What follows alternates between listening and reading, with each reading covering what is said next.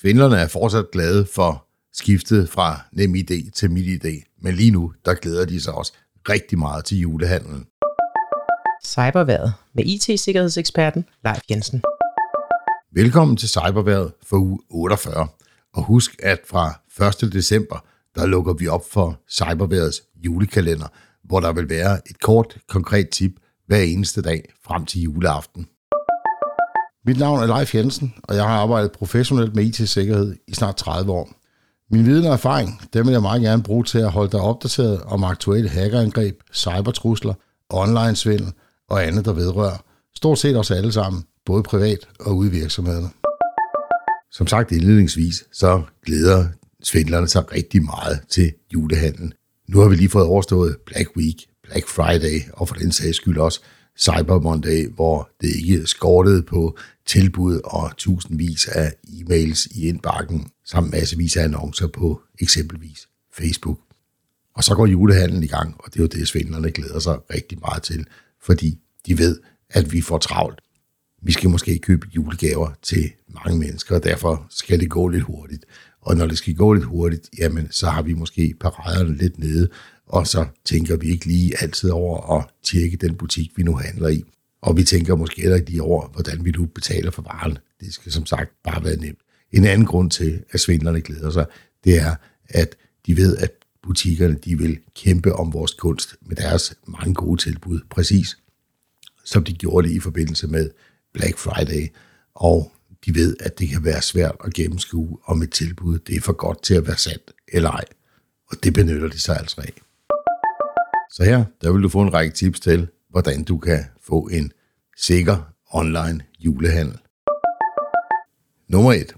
Uanset hvor fristende det kan være, så lad være med at sige ja til, at butikken må gemme dit kreditkort til næste gang, du skal handle.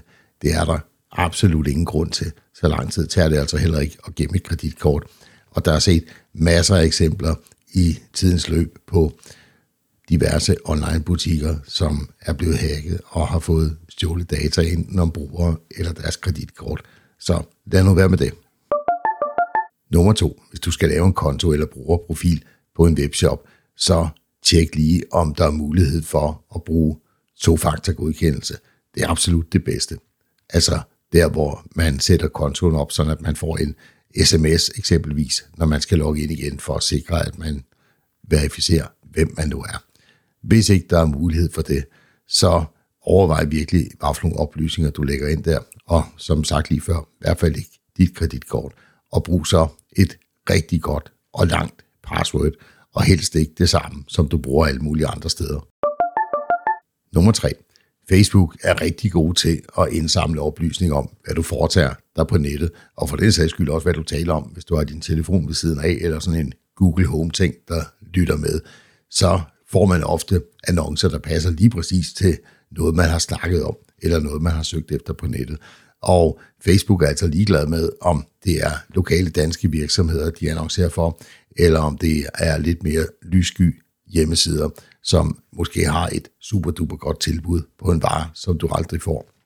Så inden du handler på en butik, du ikke kender, så eventuelt tjek dem på Trustpilot, eller søg dem op på Google og se, om der er nogen, der har handle der.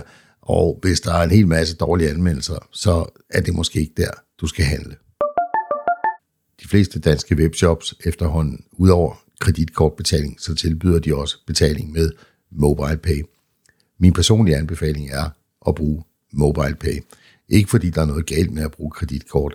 Det er bare en lille smule nemmere at bruge MobilePay, og så har du ikke dit kreditkort nummer flydende rundt ud på nettet et eller andet sted.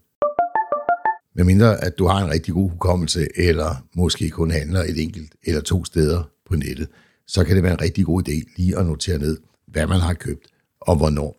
Fordi i løbet af december, der vil du helt sikkert modtage de her velkendte mails, der udgiver sig for at være fra GLS, PostNord eller hvilket fragtselskab det nu måtte være, der siger, at de har din pakke liggende, og du skal altså bare lige udfylde nogle informationer og måske betale 50 kroner, for den bliver frigivet. De her mails, de er naturligvis svindel, men man kan måske godt blive lidt i tvivl, hvis man går og venter på rigtig mange pakker, og man har mistet overblikket lidt. Det var cyberværet for denne gang. Vi er tilbage igen med en ny cyberværetudsigt igen næste uge. Tusind tak, fordi du lyttede med.